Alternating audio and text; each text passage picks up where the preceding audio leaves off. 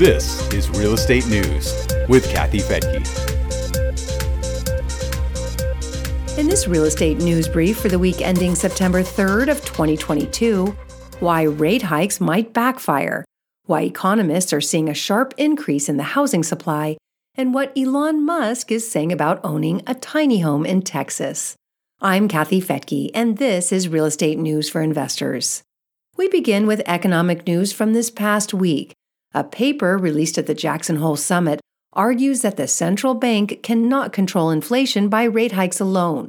Researchers from Johns Hopkins University and the Chicago Fed authored the report and say rate hikes could make matters worse without a reduction in government spending. The federal debt is currently at 123% of GDP, which is down slightly from early 2020 during the beginning of the pandemic, but it's much higher than it's been since the mid-1940s. As interest rates rise, so does the cost of that debt. The latest reports on the job market and manufacturing both show that the economy is still in good shape. It's still growing, but at a slower pace.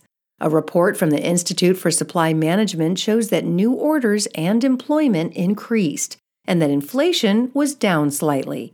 It says there's one red flag: that some companies have bloated inventories, which could put them in a tough spot if the economy slows down anymore.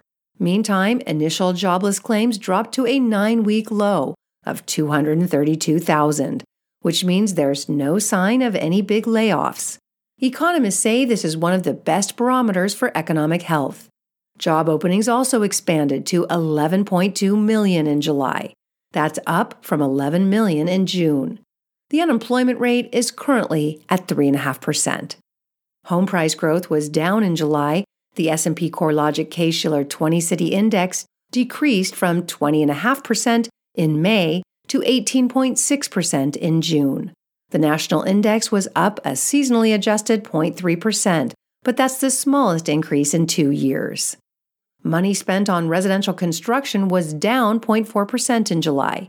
Economists expected it to fall because builders have been cutting back on their plans.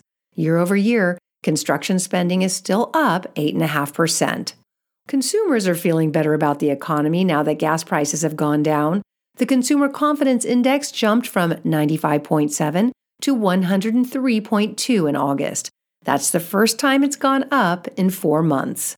Mortgage rates are getting closer to that 6% level. Freddie Mac says the 30-year fixed-rate mortgage was up 11 basis points to an average of 5.6%. The 15-year was up 13 points to 3.9%. Mortgage News Daily reports that the numbers from Freddie are way too low. It says the average is more like 6.2%. And in other news-making headlines, some economists expect to see a big increase in housing completions in the coming months. The Calculated Risk blog says that even while housing starts slow down, builders will be finishing up many of the homes currently in the pipeline. That includes single-family and multifamily homes. Bill McBride at Calculated Risk is estimating a 10% increase in completions this year to almost 1.6 million. That's because there's an unusually high number of housing units under construction due to supply chain issues. A high number of home sellers have decided to go with an agent instead of doing the deal on their own. The National Association of Realtors says that FSBOs, which stands for Sale by Owner, or FSBOs, typically rise during hot markets, but the latest profile of homebuyers and sellers shows the opposite. FSBOs were just 7% of home sales last year. That's the lowest percentage in about 30 years. 15 years ago, 12% of sellers decided to go it alone. The report says that sellers are finding value in the hiring of real estate professionals. Among the benefits is the competitive pricing of a home, help with marketing to potential buyers, and negotiating the deal. There's been much speculation as to whether Tesla and SpaceX founder Elon Musk had downsized into a boxable casita. We did a news story on this modular home several months ago, and there were rumors about Musk living in one near his SpaceX facility in Texas. In a recent interview, he confirmed the purchase of one of these homes, but said he used it as a guest house and not his primary residence.